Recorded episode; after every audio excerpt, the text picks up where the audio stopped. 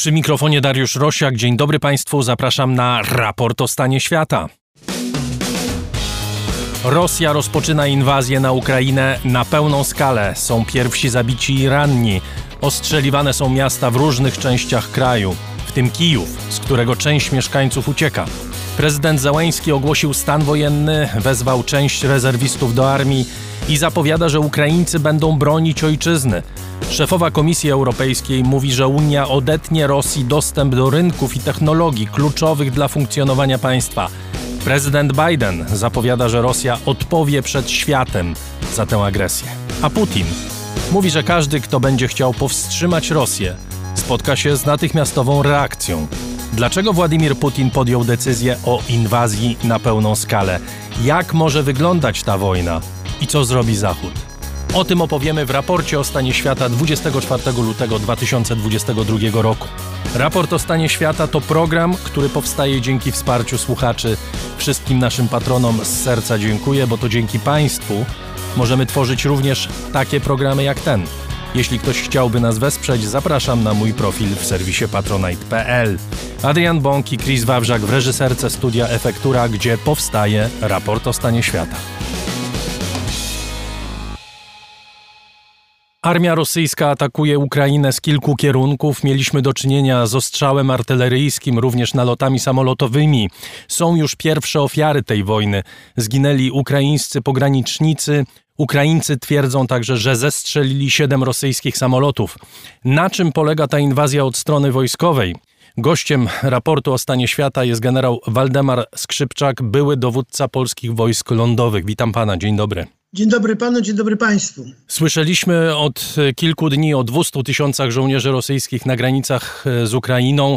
Dziś mamy początek tej operacji. Na czym ten początek polega? Jak duża liczba z tych 200 tysięcy bierze udział w tej akcji? Znaczy podejrzewam, że biorą wszyscy udział, ponieważ Putin od miesiąca grudnia gromadził te wojska przy granicy z Ukrainą, mobilizował część wojsk, powołał rezerwę i stopniowo te wojska gromadził przy granicy. Zaczął od 60 tysięcy, potem 100 tysięcy, potem 120, 150, a teraz ten potencjał, który zgromadził, mm, rekrutuje się z jego zachodniego, południowego, centralnego i wschodniego okręgu wojskowego. Prawdopodobnie 5 albo 6 korpusów armijnych, to jest jakieś 15-16 dywizji, które stanowią trzon sił lądowych i e, one będą wykonywały główne operacje w ramach tego, co Putin chce osiągnąć. Dzisiaj rano o czwartej rozpoczęła się pierwsza faza operacji zaczepnej mm, Rosji przeciwko Ukrainie. E, zgodnie z doktryną rosyjską ta operacja zaczęła się, ja bym powiedział, schematycznie, to znaczy e, tak jak jest zapisane w rosyjskiej doktrynie, zaczyna się powietrzną operacją zaczepną. Co to znaczy? To znaczy, że pierwszym etapem tej agresji jest, są uderzenia rakietowe rakietami balistycznymi, rakietami samosterującymi czy manewrującymi na ważne obiekty infrastruktury krytycznej, ważne obiekty wojskowe, e, ważne obiekty administracji rządowej, państwowej. To są pierwsze obiekty uderzenia. Potem uderza się na różnego rodzaju instalacje, elektrownie, instalacje wojskowe, węzły komunikacyjne, żeby sparaliżować ruch, manewr wojsk ukraińskich a w następnej kolejności wykonuje już uderzenia na systemy obrony powietrznej ukraińskiej po to, żeby je obezwładnić, aby siły powietrzne Rosji mogły bezkarnie latać, czyli wykonywać bombardowania, uderzenia z powietrza, zarówno lotnictwem uderzeniowym, jak i śmigłowcami wsparcia bojowego, które wspierają bezpośrednio wojsko. No i rozpoczęła się też operacja, kolejnym etapem tej inwazji to jest operacja wojskowa lądowa, która się z tego, mm, co wynika z komunikatów Ministerstwa Obrony Ukrainy, ta operacja się już rozpoczęła w niektórych miejscach. Rosjanie zaczynają szturmować pozycje wojsk ukraińskich, y, ponosząc, ufam, duże straty przy, tych, przy tym natarciu. Natomiast to już jest w tej chwili druga faza operacji. Zaczęła się po operacji powietrznej, zaczęła się operacja lądowa, ale jednocześnie uderzenia rakietami, lotnictwem będą nieustannie trwały i będą, chcia, będą chcieli Rosjanie zdemolować obronę ukraińską i osłabić wolę narodu ukraińskiego do obrony. Panie generale, czyli to nie jest tak, że ten ostrzał artyleryjski, naloty samolotowe będą trwały, nie wiem, dwa tygodnie i dopiero wtedy wkroczy armia lądowa. Ta armia lądowa już, już jest na miejscu, już idzie. Już wkroczyła armia lądowa, potencjał z tym, który jest zgromadzony, pierwsze rzuty już weszły do walki. Skoro już śmigłowcy są prowadzone desanty taktyczne z wykorzystaniem śmigłowców transportowych i bojowych, a zatem już operacja ta lądowa się rozpoczęła. Moim zdaniem wcześniej jak na Rosjan, ale faktycznie się rozpoczęła, a warunkiem jej rozpoczęcia powinno być obezwładnienie systemów obrony powietrznej Ukrainy i, i sparaliżowanie obrońców. Okazało się, że, że ani obrona powietrzna nie została do końca rozbita, a e, obrońcy nie zostali pozbawieni woli walki. W związku z tym Rosjanie będą mieli poważną przeprawę. I tak wydaje się, z, z punktu widzenia wojskowego, e, takie pierwsze podsumowanie będzie można zrobić pod koniec dnia, pierwszego dnia operacji, czyli dzisiaj na koniec dnia, e, do końca po zapadnięciu zmroku powinny wyjść jasne komunikaty ze strony ukraińskiej, na jakich są pozycjach, czy te pozycje utrzymali, gdzie je utrzymali, gdzie wykonali jakieś zwroty zaczepne, czyli kontrataki i jakie są szacunkowe straty obu stron. Bo po stronie ukraińskiej spodziewać się należy prawdziwych komunikatów, a w komunikaty rosyjskie w ogóle należy wierzyć i nie należy ich słuchać, ponieważ będą to propagandowe wciskanie informacji, które będą dalekie od prawdy. Zatem poczekajmy na oficjalne komunikaty strony ukraińskiej, bo spodziewam się, że takie będą. Prezydent Zełenski mówi, że Ukraińcy będą się bronić, że nie oddadzą ani pięci ziemi. Porozmawiajmy chwilę na temat tej armii. Jaka to jest armia? Przede wszystkim, czy posiada możliwości obrony, na przykład przeciwrakietowej, przed tym, co w tej chwili się dzieje? Nie, nie mają, proszę pana, przeciwrakietowej zdolności do zwalczania rakiet balistycznych i manewrujących Ukraińcy nie mają, zresztą podobnie jak i my. E, w NATO generalnie to główni członkowie NATO mają takie systemy, które są zdolne do przechwytywania i zwalczania rakiet e, balistycznych i innych rakiet manewrujących. E, Ukraińcy takiego, takich systemów nie mają i nawet wie pan z założenia mm, raczej skupić się należy nie na zwalczaniu rakiet, a na zwalczaniu samolotów, bo one są E, że tak powiem, największym zagrożeniem, ponieważ one są nosicielami różnych środków walki, różnych środków rażenia. Zatem skupić się należy na zwalczaniu lotnictwa uderzeniowego i śmigłowców bojowych, bo one są największym zagrożeniem dla wojsk walczących w obronie. I takie możliwości mają Ukraińcy? Mają Ukraińcy, mają Ukraińcy z komunikatów, które są w mediach. Wiadomo, że strącili kilka samolotów, kilka śmigłowców, także walka trwa i Rosjanie i Ukraińcy mają takie możliwości, będą je zwalczali rakietami bliskiego i krótkiego zasięgu, w związku z tym ten potencjał mają. Słowo o armii rosyjskiej, bo były doniesienia przed rozpoczęciem tej inwazji, że no to nie jest tak różowo, że utrzymanie 200 tysięcy żołnierzy w jednym szyku, w jednej konstrukcji bojowej nie jest takie proste. Były doniesienia o brakach w dostawach, brakach w zaopatrzeniu. E, czy tak szeroko zakrojona kampania, kampania, która będzie przebiegać z wielu kierunków, czy ona może napotkać takie logistyczne problemy w, w przypadku Rosjan? Znaczy, wie pan, Rosjanie nigdy nie słynęli z dobrej logistyki, z dobrego zabezpieczenia logistycznego. Znaczy, poza tym trzymali te wojska w tym rejonach praktycznie dwa miesiące, w warunkach takich, bym powiedział, ekstremalnych. Zima, pło, błoto, słota. To wojsko jest zmęczone tym, tym, tym, tym przebywaniem w tym, tym, tym tymczasowych rejonach. To wie pan, y, bez, i poza tym to wojsko było bezczynne. Y, nic tak nie demoralizuje żołnierza jak bezczynność. Także ja tak bardzo w morale i tą zdolność bojową y, szeregowego rosyjskiego nie wierzę. E, co innego zapał wśród rosyjskich dowódców, którzy są nakręceni bardzo na tą wojnę, na tę inwazję.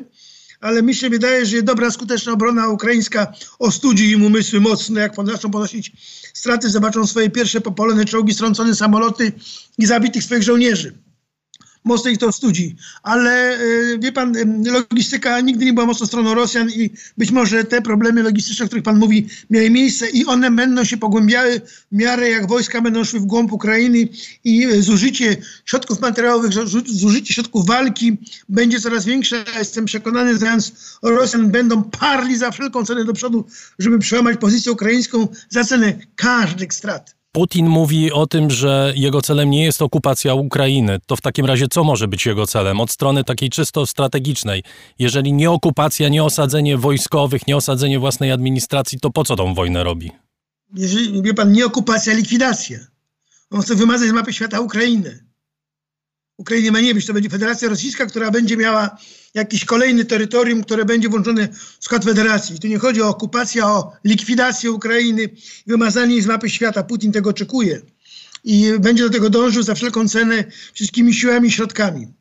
Moim zdaniem y, ma poważne problemy, będzie miał poważne problemy militarne, wojskowe.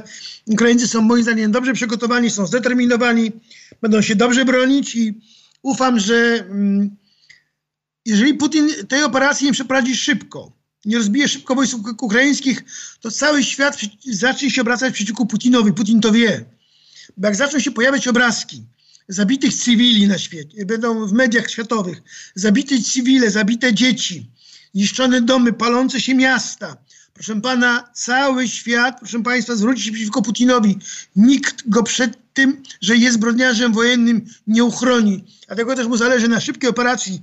Jeżeli on tej operacji nie zakończy w ciągu 3-5 dni, czyli nie zdobędzie Ukrainy, to w takim razie uwikła się długotrwałe walki, które pochłoną ogromny kapitał, a e, Putin zostanie sam, bo uważam, że izolacja jest niezbędna Putina i Rosji od reszty świata, a wszyscy będą pomagali Ukrainie, mam nadzieję. W związku z tym e, Putinowi zależy na likwidacji, a nie na okupacji. Jak pan ocenia dotychczasową pomoc militarną Zachodu dla Ukrainy, dostawy broni, e, dostawy sprzętu? Czy to jest coś, co może mieć znaczący wpływ na przebieg tej wojny?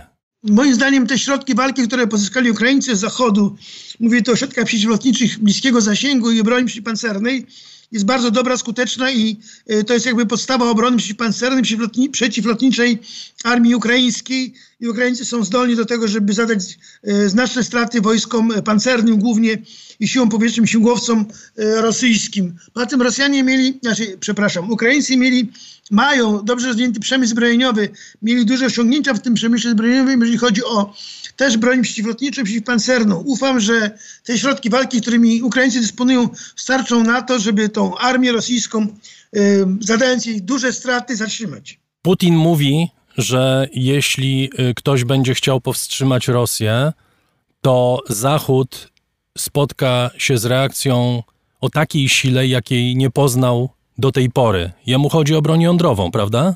Zdecydowanie tak, grozi bronią jądrową, ale nie, pan, ja nie mówię o nim jako szaleńcu, bo to jest człowiek wyrachowany, to nie szaleniec, ale mówienie o użyciu broni jądrowej jest um, przestępstwem, dlatego, ale przestępstwem wobec tak własnego narodu, ponieważ użycie broni jądrowej wywołałoby kontrużycie broni jądrowej, czyli byłaby wymiana czasów jądrowych, które by zniosły z mapy świata kilka państw, w tym i, w tym i Rosji. Putin o tym wie, a używa tego straszaka, bo on wie, jak wrażliwi na strach są politycy Zachodu. I to jest główny problem nasz że mamy samych polityków, którzy poza gadaniem, poza dyskusjami, deliberowaniami, podpisywaniem umów, porozumień i deklaracjami i mówienie o ostraszaniu nie zrobili nic, to ma wymiar y, praktyczny, jeżeli chodzi o wystraszenie Putina. Można tak uznać. Można powiedzieć, że nie udało się Zachodowi powstrzymać tej wojny. Z drugiej strony, no wiemy już dzisiaj, wiemy na pewno, że Putin uprawiał po prostu grę w kotka i myszkę, jeśli chodzi o całą tą dyplomację, bo i filmy zostały nagrane kilka dni temu, które zostały wyemitowane wczoraj i właściwie cała ta otoczka dyplomatyczna to był jeden y, wielki zwód dyplomatyczny Putina. Co na to mogło więcej zrobić? No to nie mogło nic więcej zrobić, poza tym, że mogło dawać y, wsparcie polityczne i wojskowe przez niektóre państwa, czyli ten sprzęt, który miała przekazać, który przekazany jest armii ukraińskiej, bo y, Ukraina nie jest członkiem NATO. NATO mogłoby zrobić ruch taki przed tą inwazją, przyjąć poza wszelkim protokołem, poza wszelkimi procedurami y, Ukrainy do, do, do, NATO, gwarantując później artykuł 5 na y, Ukrainie, ale to byłoby nieracjonalne w tym czasie, bo Ukraina nie jest przygotowana, a my, te, my też nie jesteśmy do tego przygotowani, żeby y, Ukraina stała się szybko członkiem NATO. Mm, politycy zawiedli na całej linii. Te sankcje, które są prowadzone były sankcjami iluzorycznymi, one nie poruszyły Putina. On się przygotował na te sankcje, Rosję przygotował, oligarchów przygotował, więc oni są zabezpieczeni. Najgorsze to z tym narodem rosyjskim, który nieświadomy tego, co Putin robi, bo ten naród został przez, naród został przez Putina oszukany, zwiedziony, i ci ludzie tak na dobrą sprawę e, nie wiedzą e, na dobrą sprawę, o co tu wszystkim chodzi, choć Putin w swojej propagandzie przekonywał ich, że jest to słuszna wojna. Natomiast oczywiście to jest, wie pan, oskarżam polityków Zachodu, że zawiedli Ukraińców, zostawili Ukrainę samą sobie i zrobili, nie zrobili wszystkiego, co mogli zrobić, żeby uchronić Ukrainę przed wojną. Mogli zrobić, nie zrobili nic poza tym, że cały czas gadają, gadają, gadają, a pamięta pan dzieciństwa takie, jak grało się w piłkę nożną, to zawsze chłopaki mówili, między chłopcami się mówiło, że ktoś kogoś wykiwał. No więc Putin wykiwał Zachód całkowicie, ośmieszył polityków Zachodu, pokazał, jakimi są hipokrytami, bo teraz przez ich hipokryzję, wie pan, mówię to z żalem, z rozżaleniem, to mówię, giną niewinni cywile na Ukrainie.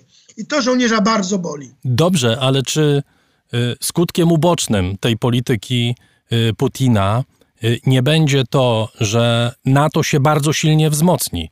Mamy przerzucanie wojsk na wschodnią flankę, mamy bardzo silne wzmocnienie tego rejonu przez wojska sojuszu. To jest przecież wbrew celom i wbrew założeniom Putina. To jest kontrproduktywne. On wykonuje coś, co w istocie kieruje się przeciwko jego własnym interesom, w tej jego skali wartości oczywiście. Znaczy wie pan, y, przerzucanie wojsk, y, wojsk na, nasz, na teren Polski i tak nic nie da, bo Putin y, z Polską czy z NATO wojny zaczynał nie będzie. On wie, że w tej chwili na taką wojnę go nie stać. Natomiast jeżeli chodzi o jedność NATO, rzeczywiście, moim zdaniem, rzeczywiście w NATO zrozumiano, w państwach NATO zrozumiano, że tylko jedność, solidarność w ramach NATO może Putina wystraszyć. Tylko jeszcze jedna rzecz musi, na to zrobić niektóre państwa NATO, odbudować swoje siły zbrojne, które przez wiele, wiele lat były redukowane, między innymi wojsko polskie. Ale jedność rzeczywiście zawdzięcza e, NATO Putinowi. Jutro będzie szczyt NATO taki wirtualny. To będzie taki sam występ jak ten, do których pan się odnosił, to znaczy kolejny szczyt polityczny, szczyt, z którego nic y, za wiele nie będzie wynikać. Czy my naprawdę może stoimy jednak u progu pewnej zmiany, że Putin wymusił pewną zmianę w myśleniu na temat bezpieczeństwa w Europie, na temat bezpieczeństwa w ogóle na świecie, na temat tych wyborów, przed którymi my stoimy jako Zachód, prawda? Czy chcemy żyć w świecie wartości ustawianym przez Władimira Putina i Xi Jinpinga, czy chcemy raczej żyć w świecie wartości, które ustanawiane są w Paryżu, Londynie i Nowym Jorku? Znaczy zdecydowanie wolimy żyć według naszych y, y, systemu wartości. Nam y, system wartości autokratycznych autokratów Putina czy, czy, czy prezydenta Chin absolutnie nie, nie, nie odpowiadają i uważam, że dość e, rozmów na poziomie politycznym, dość dyskusji, które nic nie wnoszą. Jeżeli w tej chwili decyzje nie zapadną na poziomie najwyższym politycznym o tym, że odcina się Rosja od wszystkiego, od relacji politycznych, dyplomatycznych, gospodarczych, finansowych, kulturalnych, sportowych, trzeba odciąć Rosję od wszystkiego. Jeżeli się od Rosji nie odetnie od wszystkiego, nawet kosztem naszych wyrzeczeń, to będziemy musieli się kiedyś pogodzić z ich systemami wartości, bo oni przyjdą i nam je narzucą. Dziękuję bardzo. Generał Waldemar Skrzypczak, były dowódca polskich wojsk lądowych, był gościem raportu o stanie świata. Dziękuję panu bardzo. Dziękuję bardzo. Wszystkiego dobrego panu życzę.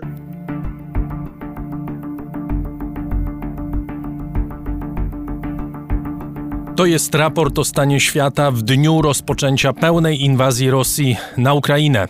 W strefie nadgranicznej kontrolowanej przez Ukrainę w Donbasie jest Tomasz Grzywaczewski, podróżnik, pisarz, dziennikarz, korespondent telewizji TVP World na Ukrainie właśnie. Rozmawiał z nim Marcin Pośpiech. O godzinie 5 rano czasu miejscowego, kiedy zaczęła się rosyjska inwazja na Ukrainę, byliśmy na pierwszej linii frontu na Donbasie, gdzie byliśmy obecni tutaj wspólnie z dziennikarką wojenną Moniką Andruszewską. Nie zmurzyliśmy oka do 5 rano, czekając na to, co może się wydarzyć. No i niestety spełnił się ten najgorszy scenariusz. Skala rosyjskiej agresji jest porażająca. To jest wydarzenie bez precedensu w najnowszej historii. Spełniły się najczarniejsze scenariusze. Chyba mało kto spodziewał się tego, że Rosja ośmieli się dokonać ataków rakietowych, bombardować lotniska chociażby w Iwano-Frankivsku. Tutaj na Donbasie też toczą się e, zacięte walki, między innymi w okolicach miasta Mariupol nad Morzem Mazowskim, miejscowości Szczastie pod Ługańskiem, czy Marinka e, pod Donieckiem w obwodzie ługańskim. E, ukraińska obrona przeciwlotnicza strąciła siedem rosyjskich samolotów.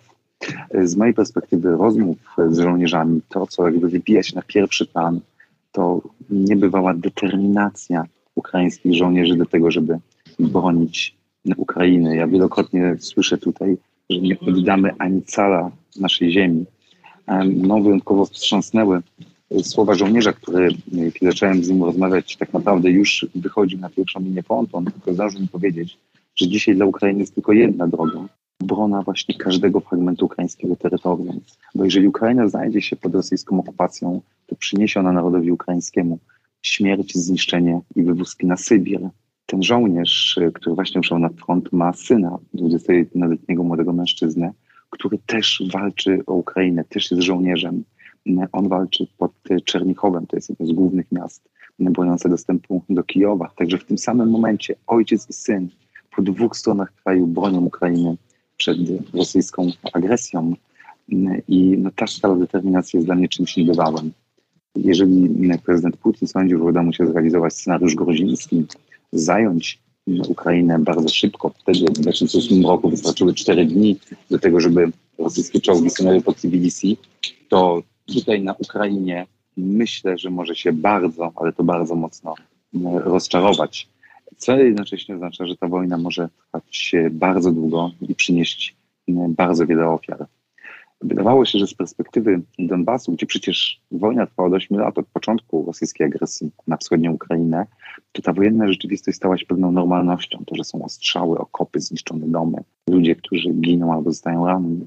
Jednak skala tych dzisiejszych wydarzeń jest po prostu porażająca nawet dla tych ludzi, którzy tej wojny doświadczają od 8 lat. No właśnie, powiedz, jak to wyglądało z Twojej perspektywy, bo z informacji, które docierają do Polski, y, to wyłania się obraz y, zmasowanego, intensywnego, brutalnego ataku. Jak to wyglądało w miejscu, w którym y, Ty jesteś, w którym Ty byłeś? Ja akurat znajduję się w tej części Donbasu, przez które nie przechodziło główne uderzenie. Oczywiście słychać cały czas wybuchy pocisków artyleryjskich, słychać dalekie odgłosy walki. Natomiast wiemy, że dosłownie kilkanaście czy kilkadziesiąt kilometrów e, od nas toczą się bardzo zacięte boje. E, jednym z miejsc, gdzie doszło do ataków było chociażby miasto Kramatorsk, zamieszkane przez kilkadziesiąt tysięcy ludzi, na które spadły pociski rakietowe. Także sytuacja jest bardzo poważna, a jednocześnie bardzo labinna. Tak naprawdę trudno jest przewidywać, co wydarzy się w najbliższych godzinach. Właściwie każda chwila przynosi E, nowe informacje. Na dodatek pojawia się również bardzo wiele fake newsów. Rosja obok tej wojny konwencjonalnej prowadzi wojnę informacyjną, próbując powiększać chaos e, i panikę, która tutaj może wybuchnąć. Także trzeba bardzo uważać, czytając informacje, w szczególności w mediach społecznościowych, ponieważ bardzo łatwo paść właśnie ofiarą rosyjskiej dezinformacji. Jak zachowują się i co mówią cywile w miejscu, w którym teraz jesteś? E, jakie są ich plany? Czy oni będą zostawać w swoich domach, czy też y, będą uciekali, bo docierają także do nas obrazki, głównie z Kijowa, osób, które po prostu rano się spakowały i wyruszyły y, na zachód, w stronę Polski. Ja prawdopodobnie mm, już niedługo będę w miasteczkach, w większych miastach, także będę mógł zobaczyć to na własne oczy.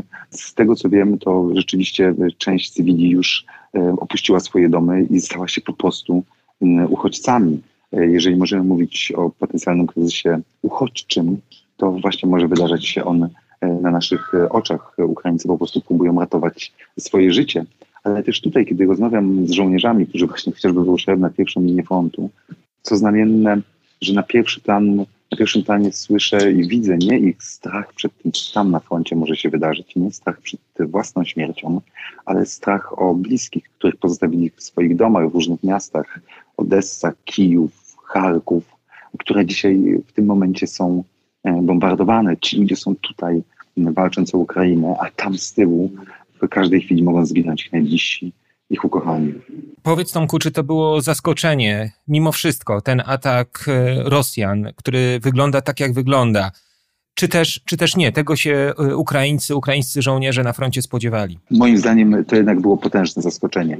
Tutaj mm, wszyscy spodziewali się tego, że oczywiście dojdzie do jakiejś formy inwazji, na pewno na terenie Donbasu, że e, Rosjanie spróbują zająć całe terytorium Donieckiej oraz Łuchańskiej Oblasti, czyli tego regionu, bo przypomnijmy, że te marionetkowe, tak zwane separatystyczne republiki obejmowały obszar tylko części Donbasu, więc taki scenariusz tutaj przeszanowania linii frontu był oczywiście brany bardzo poważnie pod uwagę. Mówiono też o Charkowie, o, o Sumach. Natomiast nikt chyba nie spodziewał się, że dojdzie do ataków rakietowych, do, że dojdzie do ataków z udziałem lotnictwa i to na miasta tak bardzo wysunięte na zachód, jak choćby Iwano-Frankivsk, gdzie przecież zostało zbombardowane e, lotnisko. Także skala tego ataku myślę, że jednak zaskoczyła wszystkich, to zarówno żołnierzy, jak i cywili, ale chyba też e, analityków, osoby, które, nawet te osoby, które kreśliły te najczarniejsze scenariusze, okazały się, co porażające, co, co dramatyczne, po prostu nadmiernymi optymistami. Jak wspomniałem, ten atak trwa właściwie na, na całych ukraińskich granicach Jeden z najcięższych bojów toczyły się w mieście Sumy. My z Moniką byliśmy tam dokładnie tydzień temu. Z samego miasta wyjechaliśmy w rejon przygraniczny. Byliśmy zaledwie dwa kilometry od ukraińsko-rosyjskiej e, granicy. I jeszcze wtedy wydawało się, że nawet ten scenariusz ataku tam nie jest aż tak bardzo prawdopodobny. Po tygodniu w, w tym miejscu toczyły się krwawe boje. E, także e, Ukraina jest zaskoczona skalą ataku, ale jednocześnie jest zdeterminowana i przygotowana do tego, żeby się przed tym atakiem bronić. Też mam wrażenie, że takim potężnym czynnikiem, który wpływa na determinację Ukraińców było wystąpienie prezydenta Putina w poniedziałek, w którym expressis verbis odmówił on Ukrainie prawa do własnego państwa, do własnej państwowości, a Ukraińcom odmówił prawa do istnienia jako naród. Podarł Ukraińców ze wszystkiego, co stanowi no, o tym, kim są. Ja też tego wystąpienia słuchałem, będąc na froncie, obserwowałem reakcje żołnierzy i po pierwszym zaskoczeniu, niedowierzaniu, że mm, przywódca bądź co bądź światowego mocarstwa wypowiada takie słowa i to w roku 2022, a nie w roku 1939, to po tym pierwszym szoku mm, zobaczyłem narastającą wściekłość. Wściekłość, że ktoś zabiera im Ukrainę, zabiera im siebie samych. I potem wielokrotnie słyszałem słowa, że udowodnimy Putinowi, że się myli. Jesteśmy Ukraińcami, a Ukraina jest naszą ojczyzną. Tomasz Grzywaczewski, pisarz, dziennikarz, korespondent na Ukrainie telewizji TVP World. Rozmawiał z nim Marcin Pośpiech.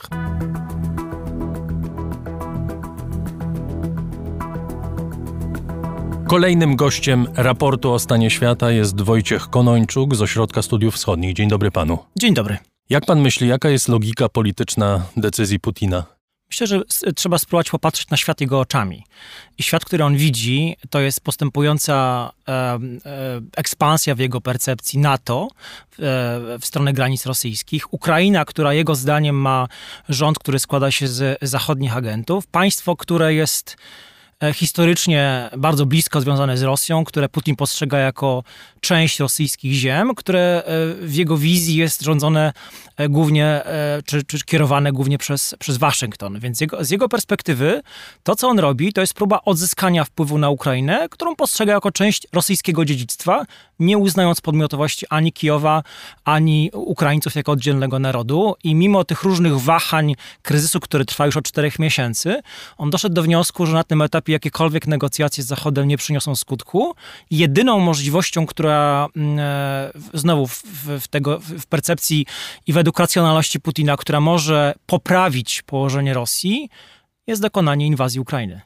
I on nie widzi, że ta inwazja przerywa pewien ciąg, i on nie widzi tego, że wziąwszy nawet pod uwagę różne okoliczności, mieliśmy do czynienia z pewnym ciągiem politycznym, w którym Putin był do pewnego stopnia zwycięzcą, to znaczy on kontrolował sytuację. W momencie, kiedy ta inwazja nastąpiła, on już jest jakby po drugiej stronie. Takie rzeczy jak Nord Stream 2, takie rzeczy jak obecność wojskowa e, na wschodniej flance, wzmocnienie wschodniej flanki, takie rzeczy jak rozszerzenie NATO, to są już tematy, które właściwie znalazły się poza jego kontrolą. On tak nie uważa.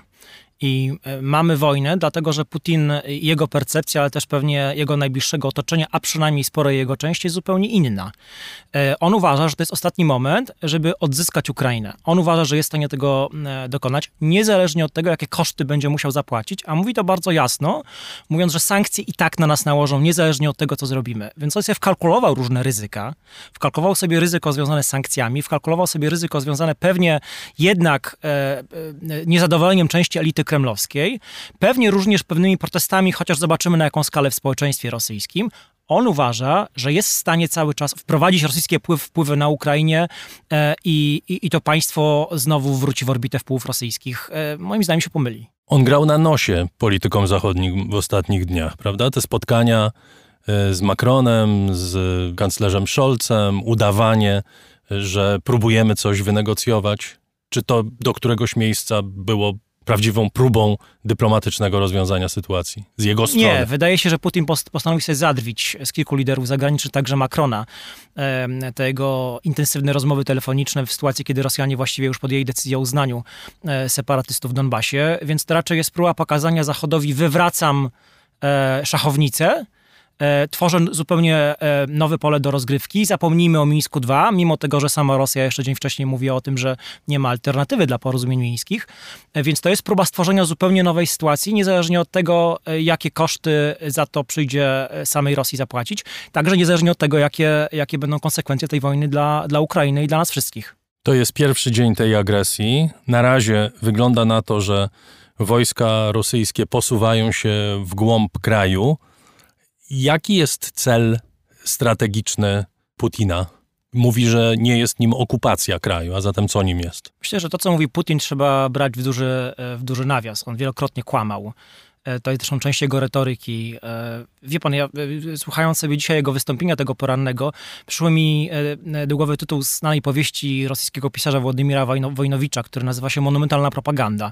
I to, co dociera do nas bardzo intensywnie w ostatnich tygodniach, chociaż pewnie to nie jest nowość, to jest właśnie monumentalna propaganda. Mówienie o tym, że to Kijów odpowiada za rzekome ludobójstwo w, w Donbasie kontrolowanym przez, przez Rosję, o tym, że to Kijów bombarduje e, terytorium rosyjskie, a takie przecież informacje też z Kremla w ostatnich dniach e, do nas docierały.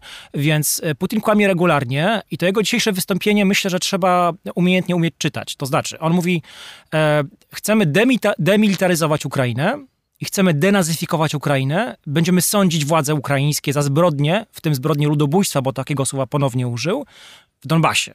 Teraz co to oznacza? Moim zdaniem to oznacza chęć zmiany władzy na Ukrainie. E, zmiany, zmiany, zmiany rządu, zmiany prezydenta, najchętniej emigracji, e, najchętniej z punktu widzenia rosyjskiego i doprowadzenie do zainstalowania w Kijowie e, władz, które będą lojalne wobec, wobec Rosji. Czyli Putin w swoim myśleniu próbuje odzyskać za pomocą instrumentu wojennego, bo innych nie ma, i to sam fakt, że on się uciekł do instrumentu militarnego, pokazuje, że Rosja dzisiaj rządzona przez Władimira Putina nie ma nic do zaoferowania społeczeństwu ukraińskiemu. To nie jest jakimkolwiek model, który byłby w ten czy w inny sposób dla Ukraińców e, atrakcyjny. Zmiana rządu na Ukrainie oznacza zmianę siłą. Nie ma innego sposobu. Nie ma w tej chwili większości Ukraińców dla takiej zmiany. Nawet jeżeli jest pewna grupa, która być może przywita żołnierzy rosyjskich, nie wiem czy kwiatami, no w każdym razie będzie zadowolona z ich obecności, to jest to nieliczna grupa w skali całego kraju. Więc on musiałby przystąpić do okupacji kraju, żeby coś takiego uzyskać. Myślę, że e, przynajmniej jeśli chodzi o część terytorium Ukrainy, Rosjanie są tego gotowi.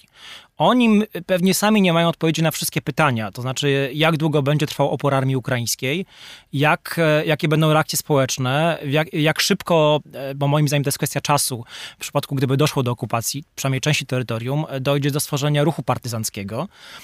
Więc, prawda, mówię te słowa, ale sam nie wierzę, że używamy takich pojęć w 2022 roku, co nie zmienia faktu, że to jest rzeczywistość, jaką mamy niedaleko od granicy polskiej. No skoro to może istnieć w Afganistanie, to dlaczego miałoby nie istnieć na Ukrainie? Tak, tylko wie pan, Afganistan, a Ukraina zawsze to są państwa bardzo od siebie odległe pod e, prawie każdym względem. Natomiast Rosjanie, jak się okazuje, stosują co jest, e, myślę, że tylko do pewnego stopnia zaskoczeniem, bo, bo choćby nasze polskie doświadczenie kontaktów, długich historycznych kontaktów z Rosją też e, powinno sprawiać, że nie powinniśmy mieć żadnych złudzeń co do tego państwa, szczególnie biorąc pod uwagę naturę reżimu, jaki tym państwem rządzi od, e, od ponad 20 lat. Jak pan ocenia reakcję prezydenta Zeleńskiego na całą tą sytuację?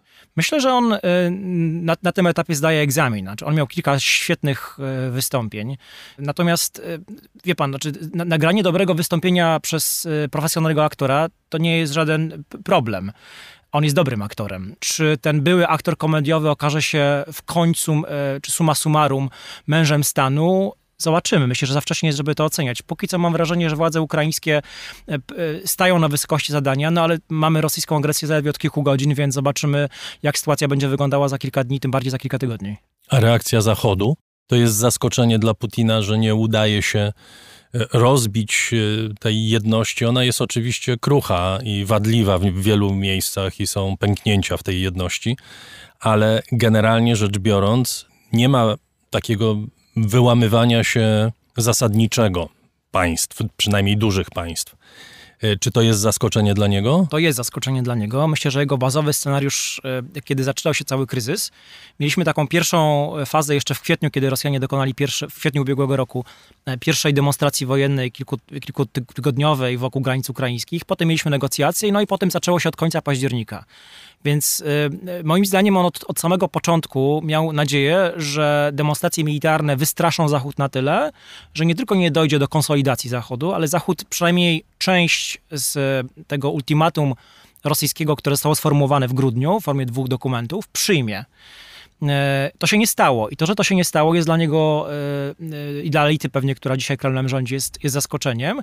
Dlatego, że Kreml postrzegał to jako pewne okno możliwości dla siebie, że to jest dobry moment, żeby zmienić niekorzystny dla Rosji w percepcji rosyjskiej status quo w tej części Europy, ale oni mieli nadzieję na negocjacje. Te negocjacje zakończyły się fiaskiem.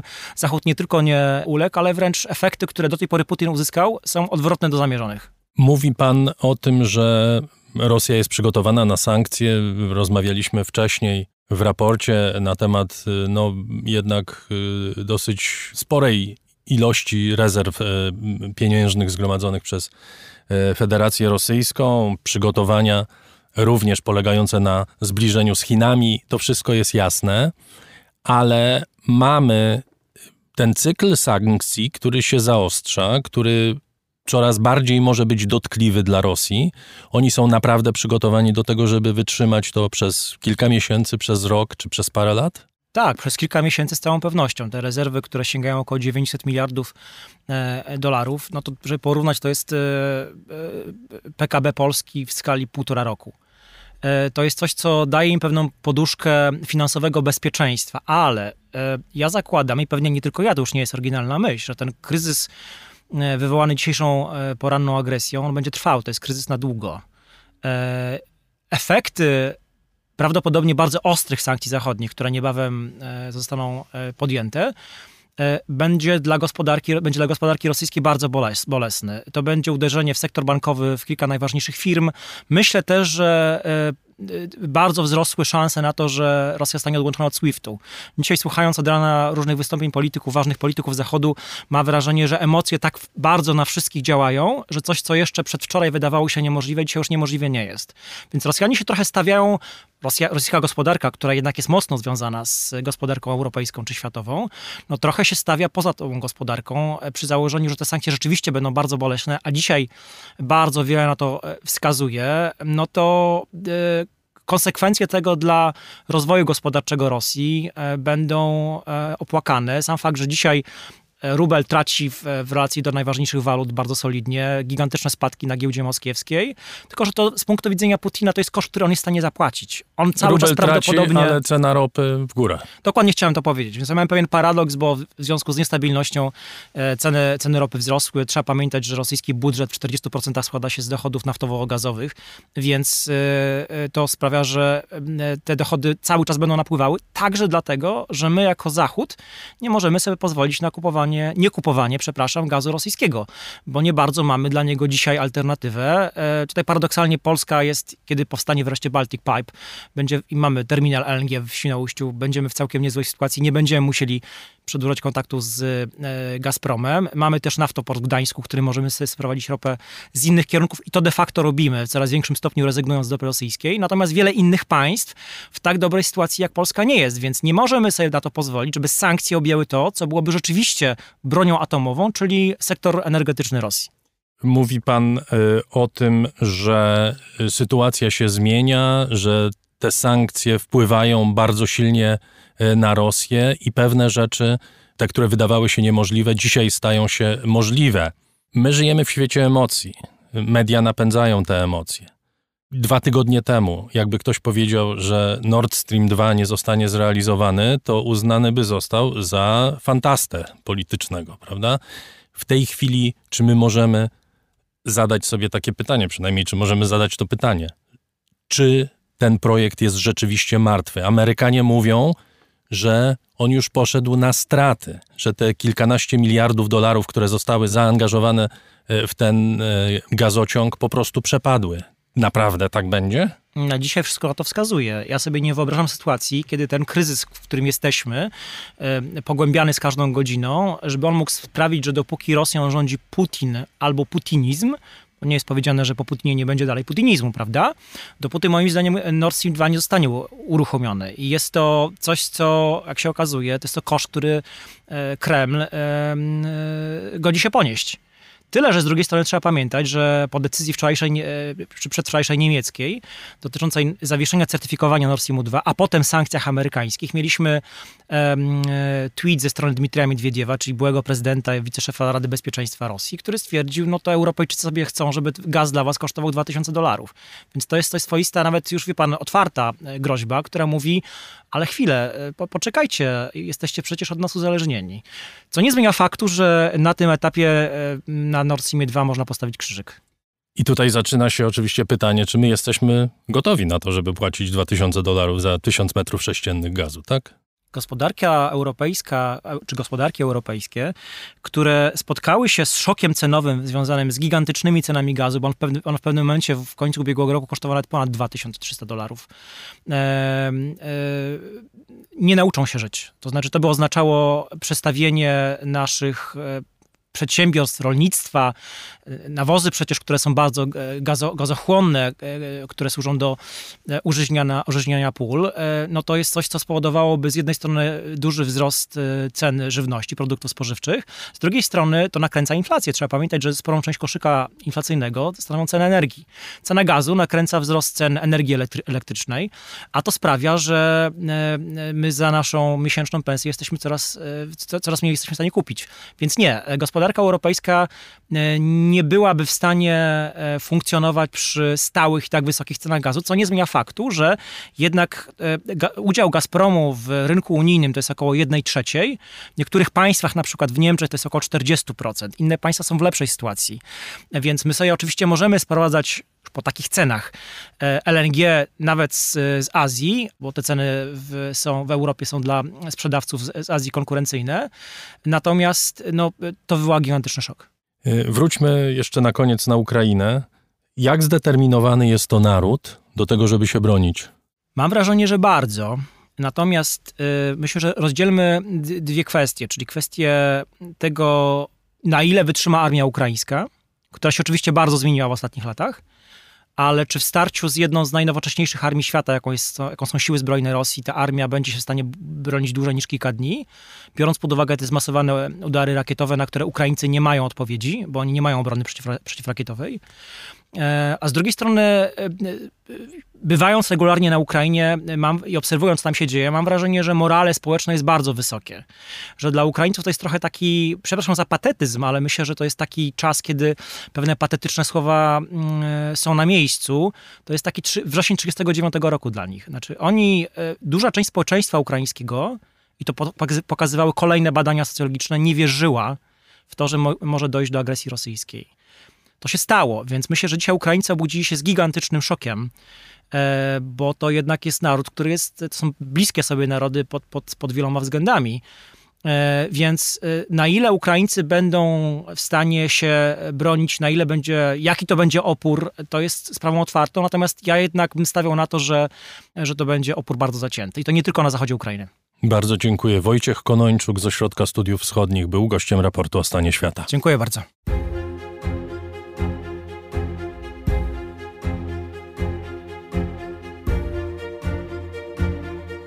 Rozmawiamy w tym raporcie o stanie świata o inwazji rosyjskiej, inwazji dokonywanej przy pomocy metod tradycyjnych ostrzału artyleryjskiego, nalotów samolotowych. Przez moment porozmawiamy o nieco innej wojnie. Od stycznia trwa ostatnia fala ataków hakerskich na Ukrainę. Napastnicy próbują sparaliżować działanie instytucji i sieci w kraju. Jaką rolę te cyberataki będą odgrywać w wojnie, która dzisiaj się zaczęła? Moim gościem jest Piotr Konieczny, ekspert do spraw bezpieczeństwa, założyciel niebezpiecznik.pl, firmy doradczej konsultującej projekty pod kątem bezpieczeństwa. Witam pana. Dzień dobry. Czy wiadomo, że to Rosjanie do, dokonują tych ataków? Atrybucja w internecie jest jednym chyba z najtrudniejszych elementów tak zwanego e, procesu obsługi incydentu. No ale jeśli coś zdarza się w, w konkretnej chwili, mm, dotyczy, czy sprzyja najbardziej interesom konkretnego państwa, mm, a przy okazji jeszcze pewne ślady techniczne wskazują na to, że użyta była infrastruktura, która z danym krajem była już w przeszłości wiązana przy innych atakach sprzyjających temu państwu, no to myślę, że można z pewnym prawdopodobieństwem powiedzieć, że tak, zdecydowanie za przynajmniej częścią z tych ataków mm, stoją e, grupy atakujących powiązane z interesami mm, Rosji. Natomiast miejmy świadomość, że bardzo często w cyberprzestrzeni ciężko jest dokładnie wskazać, kto za atakiem stoi, czy to był atak podzlecony, czy wykorzystana była infrastruktura należąca do jakiegoś na przykład tak zwanego komercyjnego aktora, czyli grupy gangu, który działa sobie e, w internecie, hakuje, przejmuje kontrolę nad różnego rodzaju serwerami czy komputerami, a następnie swoje zasoby czy zdobywane przez siebie informacje sprzedaje jeszcze e, innym grupom, także grupom e, z różnych krajów. Także jest to niesamowicie skomplikowany temat, natomiast wydaje mi się, że w przypadku tych, tych, tych ataków, które dotyczyły Ukrainy, bazując na raportach, które zostały ujawnione, bazując na śladach, bazując też na powadze analityków, którzy się mm, podpisali pod tymi raportami, można powiedzieć, że, że jak najbardziej te ataki z początku stycznia mm, to były ataki powiązane z Rosją. Mieliśmy ostatni tego typu atak wczoraj dokładnie na instytucje różnego rodzaju i ukraińskie. Czy pan łączy to? Czy to jest z punktu widzenia strategicznego część tej inwazji, która zaczęła się dzisiaj rano i która ma charakter tradycyjny? No trzeba przyznać, że jeśli nie, to jest to bardzo wygodny przypadek, e, dlatego że e, setki komputerów wedle e, raportów analityków z firmy ESET zostały sparaliżowanych e, zaledwie na 9-10 godzin przed e, startem inwazji. Mm, a zatem osoby, które w, w, w, tych instytucjach, a były to zarówno firmy prywatne, jak i e, część instytucji komercyjnych, rządowych, te osoby no, musiały pracować, czy musiały skupić swoje działania na przywróceniu E, do życia tej infrastruktury. I być może też wejść w różne procedury awaryjne, które odcinały ich sieci po to, żeby mm, przeanalizować ten incydent, dowiedzieć się, czy to jest, e, czy to jest całość incydentu, wszystko, co się stało. I, i, i, to, i to, wymaga czasu. E, wymaga też ograniczonego działania mm, i ograniczonej komunikacji, a w momencie, kiedy na kraj zaczyna się inwazja, no to ta komunikacja pewnie by się przydała chociażby po to, żeby te zaatakowane firmy firmy czy instytucje były w stanie ze sobą wymieniać informacje, to było e, utrudnione. Czy Ukraińcy potrafią się przed takimi atakami bronić? Czy w ogóle można się przed takim atakiem obronić e, na tyle skutecznie, no żeby cel przeciwnika udaremnić? Musimy o bezpieczeństwie myśleć jako o procesie, nie jako produkcie, czyli nie da się dążyć do sytuacji, w której e, ja powiem, jestem stuprocentowo odporny, e, zabezpieczony. Nie ma stuprocentowego bezpieczeństwa i do tego chyba e, wszyscy ludzie pracujący w bezpieczeństwie są zgodni. Zawsze jest to pewnego rodzaju wyścig kotka i myszki. Pojawiają się nowe błędy, te błędy trzeba zaadresować i pojawiają się kolejne błędy, które trzeba zaadresować. A zatem ten proces dochodzenia do jak największego większego poziomu bezpieczeństwa polega na stałym monitoringu i na wdrożeniu pewnych mechanizmów bezpieczeństwa, które ograniczają czy też minimalizują ryzyko ataku, jego negatywne skutki do akceptowalnego poziomu, ale kluczowe jest to, co jest tym akceptowalnym poziomem. To mogą być na przykład e, zapasowe elementy infrastruktury, żeby w przypadku ataku móc się, mówiąc kolokwialnie, na ten zapas przepiąć i dalej funkcjonować i pracować, o ile to jest możliwe. Mm, e, to będzie regularność w wykonywaniu kopii bezpieczeństwa po to, żeby po takim ataku szybko się odtworzyć. Ale generalnie konsensus dzisiaj jest taki, że każdego można zaatakować, niezależnie od tego, e, jak bardzo mm, zwraca uwagę na bezpieczeństwo, bo po prostu do dyspozycji, zwłaszcza ci tak zwani rządowi hakerzy, mają informacje o, o błędach, o lukach, o dziurach, które pozwalają na penetrację jakiejś sieci, jakichś systemów. E, i, i te informacje o błędach, lukach i dziurach dotyczą błędów, luk i dziur, które nie są jeszcze znane producentom, a zatem ta strona defensywna, która w swojej infrastrukturze ma oprogramowanie podatne na ataki, ona nawet nie wie, że tego typu problem dane wykorzystywane przez nią oprogramowanie ma. Dlatego właśnie ten monitoring jest kluczowy, czyli dzisiaj należy zakładać, że wszystko, z czego korzystamy i co jest podpięte do internetu, z czym ktoś niezaufany może mieć kontakt, jest podatne na atak prędzej czy później może zostać, mówiąc kolokwialnie, zhakowane. Natomiast na, naszym celem jest jak najszybciej wykryć ten moment i poprawnie obsłużyć atak, czyli jak najszybciej się zorientować, że coś poszło nie tak, zobaczyć do czego dostęp mieli atakujący, co ewentualnie wykradli z takiej e, sieci. Jeśli coś uszkodzili, zamienić te uszkodzone elementy, odtworzyć te uszkodzone elementy i ograniczyć e, penetrację w głąb sieci takiego atakującego. Tylko to bardzo pięknie się o tym opowiada, natomiast trochę gorzej się realizuje, dlatego że część działań w systemach komputerowych to są działania, które wykonywane są milisekundy po milisekundach. Człowiek, e, jeśli chodzi o jego e, reakcję, no jest jednak zdecydowanie wolniejszy. Oczywiście mamy różnego rodzaju sprzęt i oprogramowanie, które pomaga w tego typu sytuacjach, ale dalej jest to niesamowicie ciężki proces. Także jeśli ktoś nie ma dedykowanego zespołu, który 24 godziny na dobę czuwa nad bezpieczeństwem, z dużym prawdopodobieństwem zostanie pokonany. I to jest niestety smutna prawda. Natomiast pewnego rodzaju mm, plusem e, tego, co e, się dzieje w cyberprzestrzeni już od e, wielu miesięcy, jest to, że kraje, i to nie tylko Ukraina, ale też kraje ościenne, są świadome zagrożenia wiele robią, żeby ten monitoring wprowadzić, swoje bezpieczeństwo uszczelnić i jakoś zapanować nad tym procesem, czego dowodem chociażby jest to, że mm, kilka dni temu w Polsce ogłoszono stopień alarmowy Charlie, który właśnie wymaga na tej tak zwanej infrastrukturze krytycznej wdrożenia pewnych e, mechanizmów, takich jak chociażby e, monitorowanie i analizowanie tego, co się dzieje w infrastrukturze sieciowej przez 24 godziny na dobę e, oraz zweryfikowanie odpowiednich procedur bezpieczeństwa na wypadek, gdyby trzeba było reagować.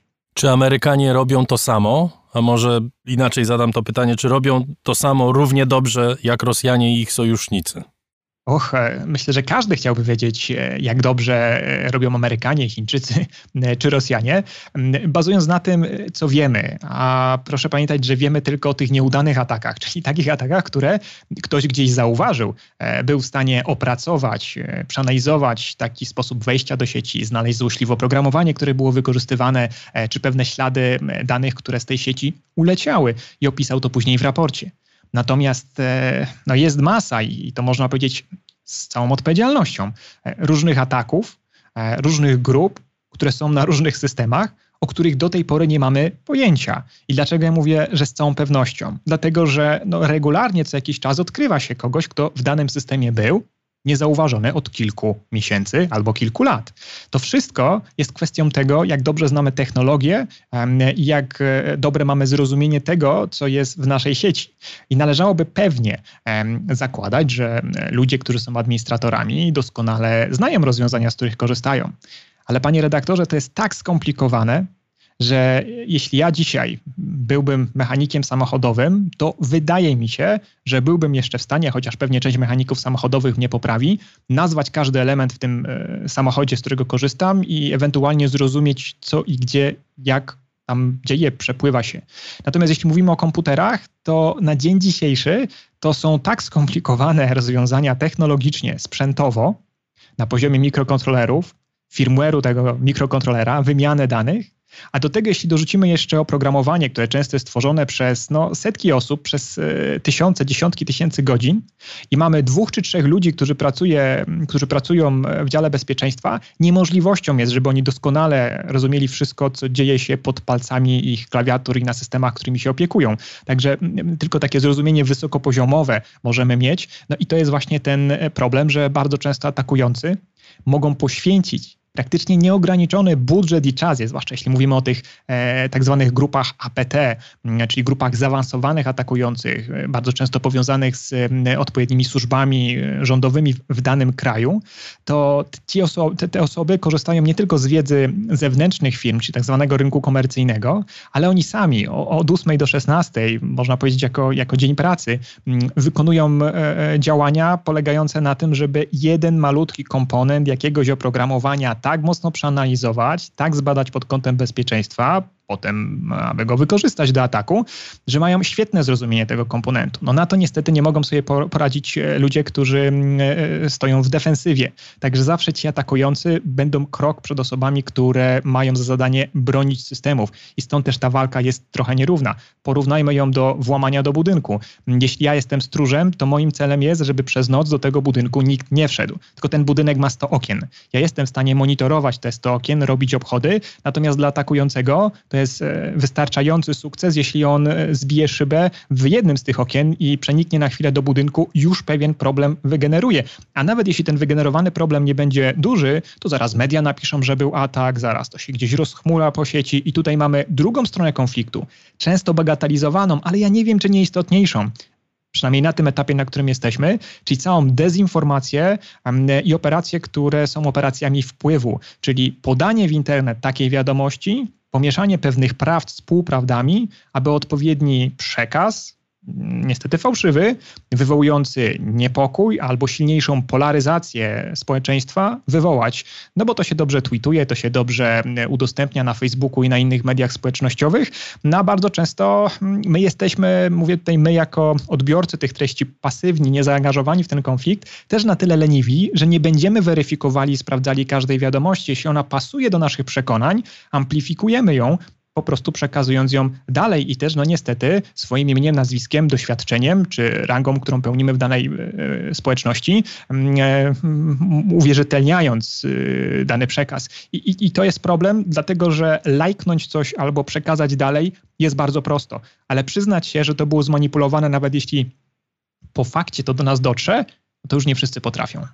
I to będzie chleb powszedni tej inwazji i tej wojny, prawda? Zarówno ataki hybrydowe, jak i dezinformacja we wszystkich możliwych mediach. To będzie stosowane prawdopodobnie przez obie strony, zresztą, ze stroną rosyjską na czele, dlatego że jej będzie pewnie łatwiej to już jest stosowane. E, już mamy przykłady e, pewnych manipulacji, pewnych, e, zwłaszcza nagrań wideo, które pojawiają się w przekazach na mediach społecznościowych, które to pokazują rzekomą agresję, na przykład strony ukraińskiej na stronę rosyjską, ale jeśli się przyjrzeć tym nagraniom, to okazuje się, że albo to jest nagranie, które zostało wykonane dawno temu, jest po, prostu używane drugi raz, albo to w ogóle nie jest nagranie z tego rejonu, albo to jest nagranie z tego rejonu, ale na przykład odgłosy, dźwięk są podłożone z innego filmu, chociażby z, z znanych filmów, które wcześniej były i dotyczyły strąceń samolotów. E, tak, zwane, e, tak zwana społeczność osintowa skupiona na Twitterze, którą do, rekomenduję śledzić, e, namierza regularnie tego typu manipulacje, przygląda się tym przekazom, analizuje je pod każdą stroną, tylko znowu, tam jest kilkadziesiąt osób, z których każda ma bardzo specjalistyczną wiedzę, skupia się na analizie takiego materiału i po godzinie dwóch może dojść do pewnych wniosków i przedstawia te wnioski, osiągając pewien konsensus, to było zmanipulowane nagranie. To jest grupa kilkudziesięciu ekspertów, którzy nad tym jednym tweetem, że tak powiem, czy nagraniem się pochylają i oni dają werdykt po godzinie. No ja nie sądzę, że Kowalski Stefan jest w stanie to samo zrobić i ocenić w przeciągu minuty czy 15 sekund, a niestety po takim czasie, po zapoznaniu się z jakąś treścią, która mu pasuje, on ją przekaże dalej. To jest właśnie ten, ten problem, dlatego że te tweety, e, które są zmanipulowane, bardzo łatwo można namierzyć w sieci i zobaczyć, ile one mają podań dalej. Dzisiaj rano widziałem e, nagranie związane z desantem spadochroniarzy na e, jedno z przejętych przez Rosjan lotnisk na Ukrainie, gdzie no, nagranie jest potwierdzone jako prawdziwe. Znaczy jest wiele nagrań, które pokazują ten sam desant i też od osób, które mają potwierdzoną wiarygodność. Natomiast jeśli spojrzeć w komentarze odpowiedzi na to nagranie, to jest informacja, to jest niemożliwe, spadochroniarze tak wysoko nie spadają, to w ogóle nie są spadochrony, to są jakieś ptaki na niebie, które po prostu latają. No i co ciekawe, te, te kuriozalne e, czasem stwierdzenia, one też znajdują fanów, e, którzy uważają tak samo, którzy negują pewien przekaz albo amplifikują inny fałszywy przekaz.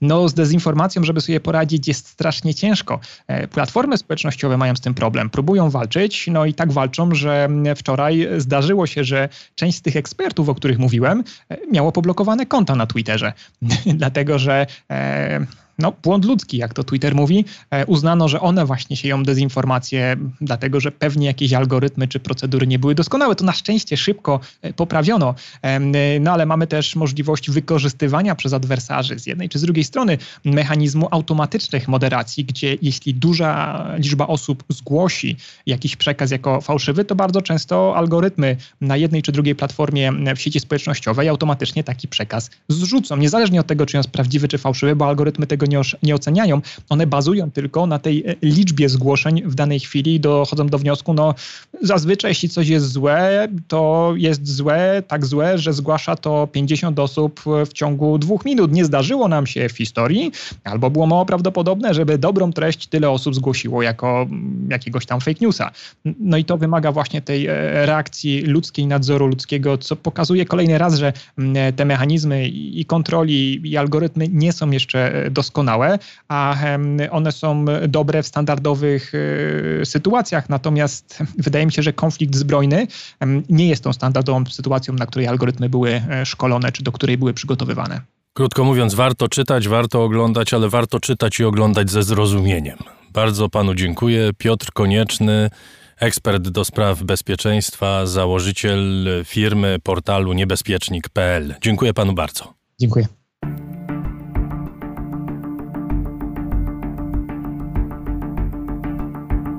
Łączymy się teraz z Iwano-Frankiwskiem, gdzie mieszka wybitny ukraiński pisarz Jury Andruchowicz. Dzień dobry panu. Dzień dobry.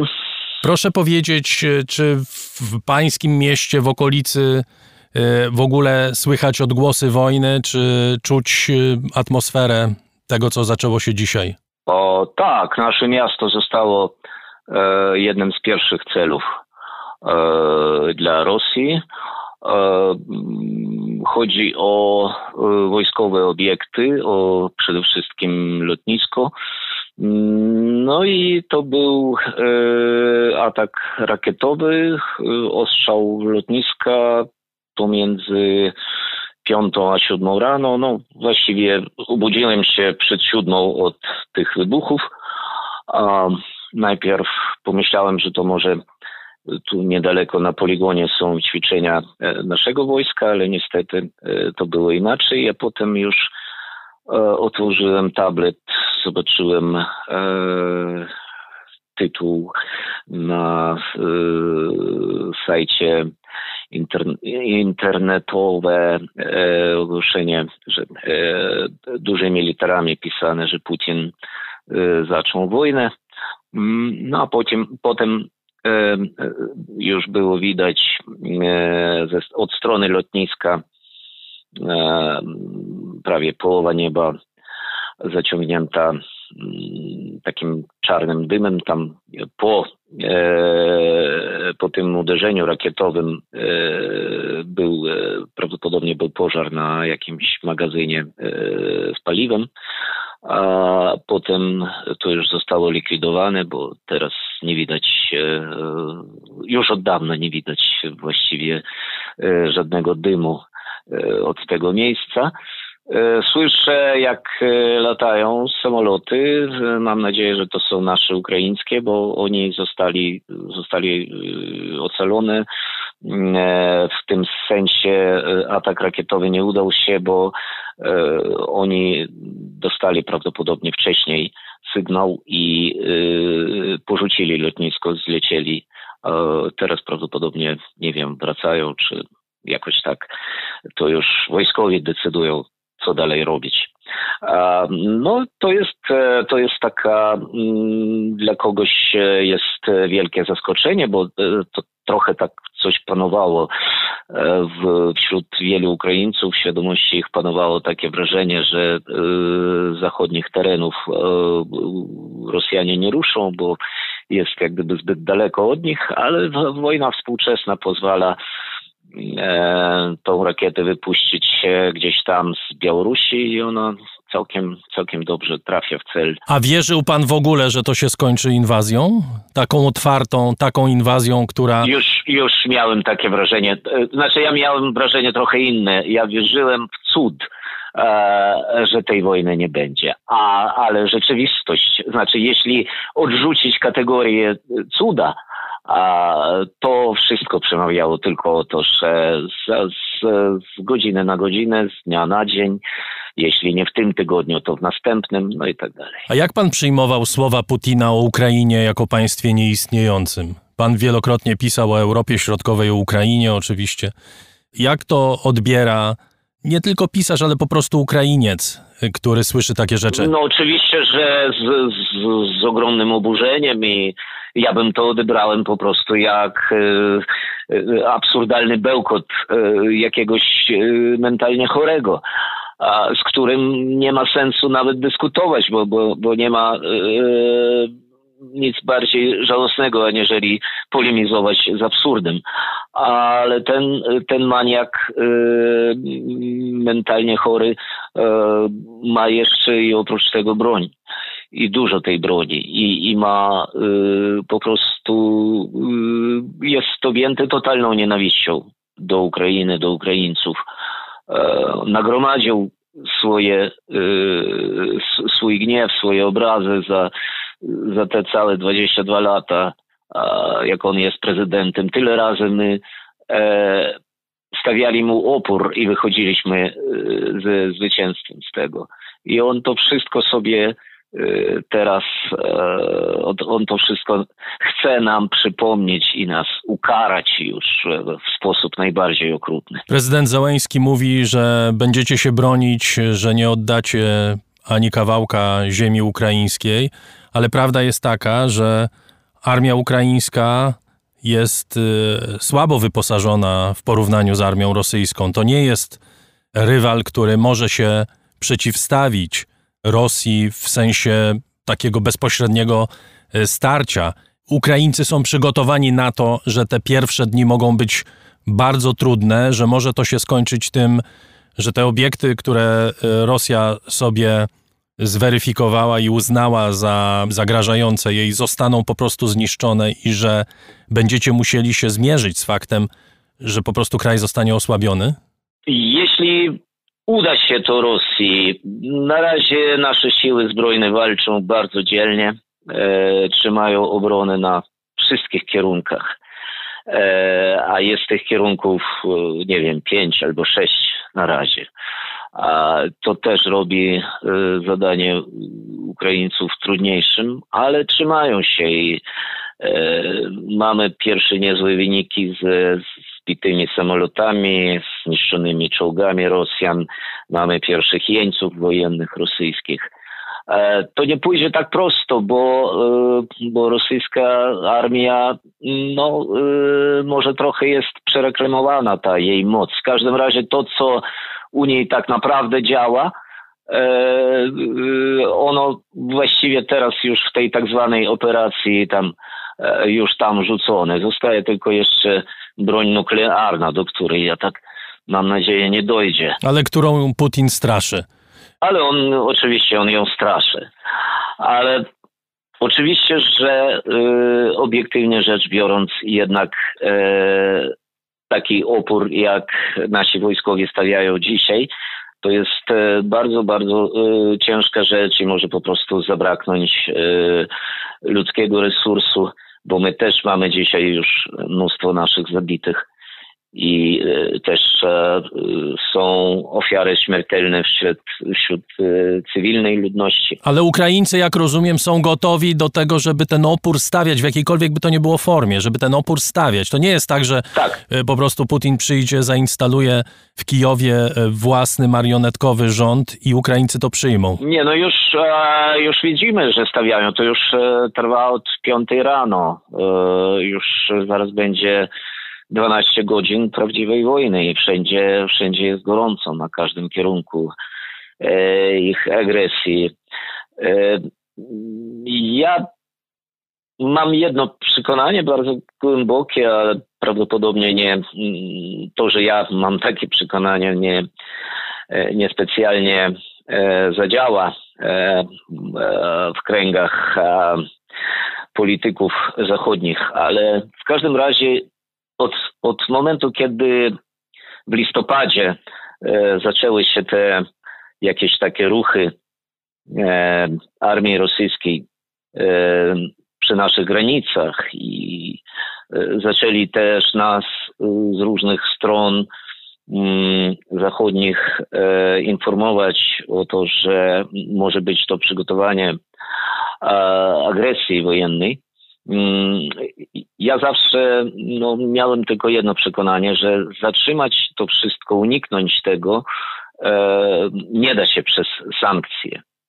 Nie da się też przez jakiś tam bojkot Putina, izolację Putina i tak dalej, i tak dalej. On jest teraz zdecydowany na wszystko. On ma, przepraszam, w dupie e, swoje renomę, sankcje. E, on jest zwariowany, tak?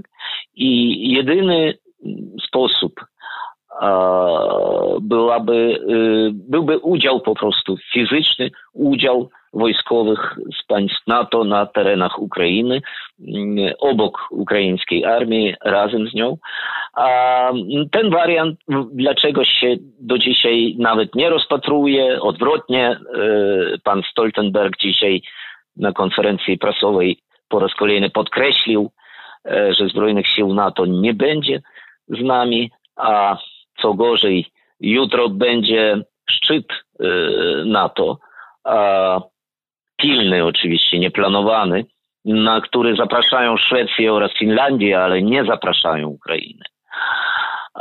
I to wszystko jest bardzo smutne. E, I drugie moje przekonanie związane z tym pierwszym jest takie, że, e, że w każdym razie kiedyś e, będą wymuszeni to zrobić. Ja mam na myśli, że NATO jednak będzie walczyło tylko my do tego czasu już będziemy y, kompletnie zniszczeni. Więc lepiej by było zacząć e, przed inwazją, a nie potem jak padnie Kijów, jak padnie y, duża część terytoriów, a może e, nie wiem, nie chcę o tym mówić. Na razie, na razie mamy takie mm, jedyne, jedyna nadzieja e, na to, że nasza armia potrafi że ona walczy, ona, mm, ona jest jak gdyby jedyną gwarancją dla nas dzisiaj. Chciałem jeszcze pana spytać o społeczeństwo ukraińskie, o naród ukraiński. Wy jesteście bardzo blisko Rosjan. Przecież macie łączone rodziny, jest wielu ludzi na Ukrainie, którzy mówią po rosyjsku z własnego wyboru.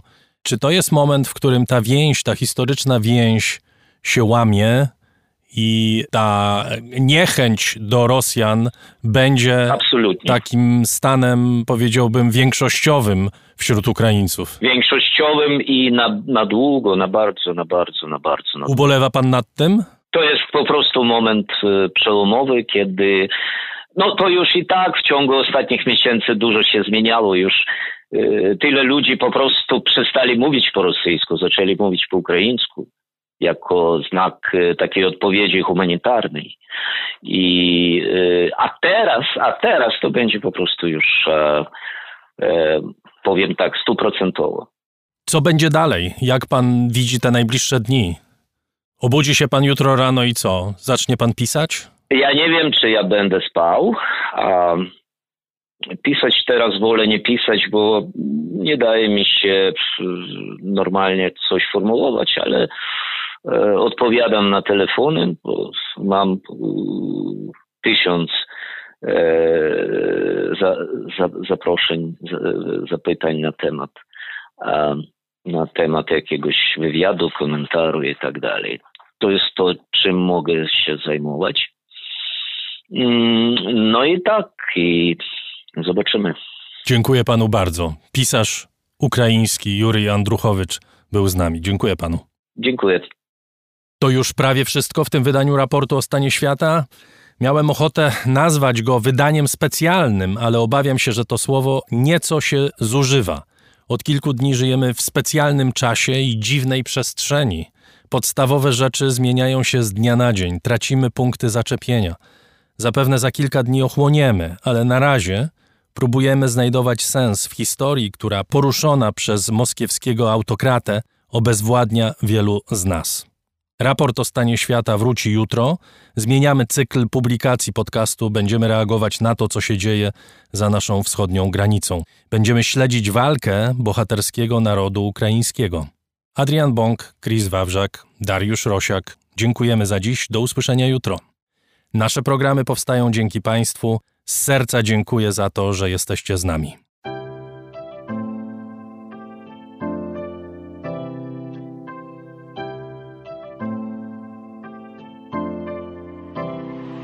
Raport o stanie świata od marca 2020 roku rozwija się dzięki Państwa zaangażowaniu i szczodrości. To dzięki Wam możemy opowiadać o świecie przy pomocy dźwięków. Dzięki Wam ten program jest przygotowywany w profesjonalny sposób z zachowaniem najwyższej jakości, bo na nią właśnie zasługują słuchacze raportu o stanie świata. Z serca dziękuję wszystkim Państwu za wpłaty. Wasza hojność jest dla mnie ogromnym zobowiązaniem. Zbiórka na patronite.pl ciągle trwa, zachęcam do udziału. Najhojniejsi patroni raportu o stanie świata to Aureus, leasing, kredyt, ubezpieczenia, księgowość.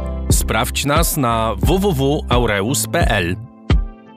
Hotel Bania Termal Iski, oferujący pakiety zimowe z basenami termalnymi. Biblioteczka Net, książkowy abonament. Co miesiąc prosto do domu. Bierzesz i czytasz. Firma doradcza Crido. Handyhand.pl Zapewnimy nadzór nad Twoją budową, sprawdzimy stan techniczny lokalu przed zakupem lub odbierzemy go od dewelopera.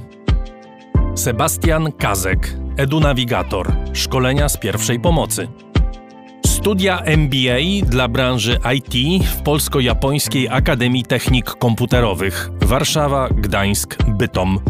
Firma Prosper z Sosnowca, hurtownia elektroenergetyczna i właściciel marki Czystuś. Firma Venterm z Niepołomic, generalny wykonawca instalacji sanitarnych i odnawialnych źródeł energii. Catering dietetyczny Lightbox, oferujący dietę pudełkową z wyborem potraw z różnych kuchni świata. Michał Małkiewicz. Firma Software Mill, od zawsze zdalni, programują dla całego świata. Dom wydawniczy Muza, bo świat nie jest nam obojętny. Uber, myślimy globalnie, działamy lokalnie.